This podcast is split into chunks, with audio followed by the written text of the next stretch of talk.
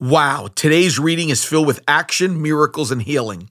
It's nonstop from verses 1 all the way to verse 43. Mark 5 starts with a town demoniac who lived in a graveyard who acts as the welcoming committee for Jesus and the disciples and ends in a house where a dead 12 year old girl's body is laid out and a bunch of laughing people who think Jesus is out of his mind. In this chapter, Jesus casts out a legion of demons heals a woman of a 12 year disease that the doctors had no cure for, and raises from the dead a young person whose body would soon be in a coffin for her burial. Go, Jesus. Let's pause and consider the first miracle of the man who lived in a cemetery. Read that section with me, will you? Mark 5, 2 through 6.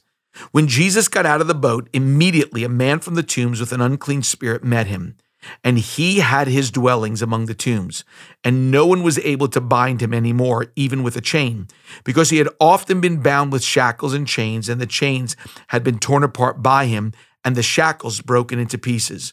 And no one was strong enough to subdue him. Constantly, night and day, he was screaming among the tombs and in the mountains and gashing himself with stones. Seeing Jesus from a distance, he ran up and bowed down before him. I've had people ask me, can a Christian be demon possessed? The answer to that question is based on your definition of Christian. See, Paul tells us in Colossians 3 3 and says that when you become a Christian, your life is hidden with Christ in God. That means demons can't find you to live in you. They can't find the door to enter your soul and spirit because your life is hidden in Christ. That is my definition of a believer in relation to the demonic world. The man was a demon possessed man, and the demon in this man had a name or a descriptive name Legion. He was asking him, What is your name? And he said to him, My name is Legion, for we are many, in verse 9. Legion. This is not really a name. I think it's a description of what was going on internally in this man and the magnitude of the dark forces in his soul. Legion was the term given for a battalion or a squadron in the Roman army. It usually had 5,400 soldiers and 120 horsemen. This man was possessed by an army. But something huge happened to start this man's healing, something that gives us hope for people no matter how messed up they are. It's all in verse 6, and it says, Seeing Jesus from a distance, he ran up and bowed down before him. A man with 5,400 demons still has the ability to get to Jesus. He is able to run to him and bow before him.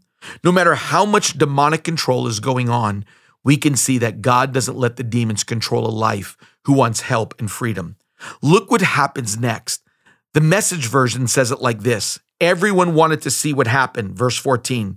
They came to Jesus and saw the madman sitting there wearing a decent clothes and making sense, no longer a walking madhouse of a man.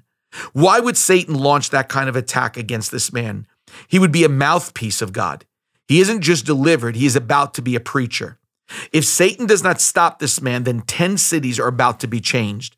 But Jesus said, Go home to your friends and tell them what wonderful things God has done for you and how merciful he has been. It says in verses 19 and 20 So the man started off to visit the 10 towns of that region and began to tell everyone about the great things Jesus had done for him. And they were awestruck by his story. A.W. Tozer said, I'm not afraid of the devil.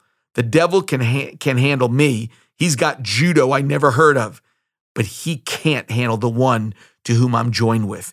He can't handle the one to whom I'm united to. He can't handle the one who lives in me. See, no one is unsavable, no one is unchangeable, and no one is too far gone. Nobody has too many problems, not with Jesus around. If they have 5,400 addictions, we can be freed because of Jesus, who can command that stronghold to flee. If you know someone who is far from God, who is really messed up, who is so out there that you have no idea if they would ever come back to their senses, let this story put faith back into your heart.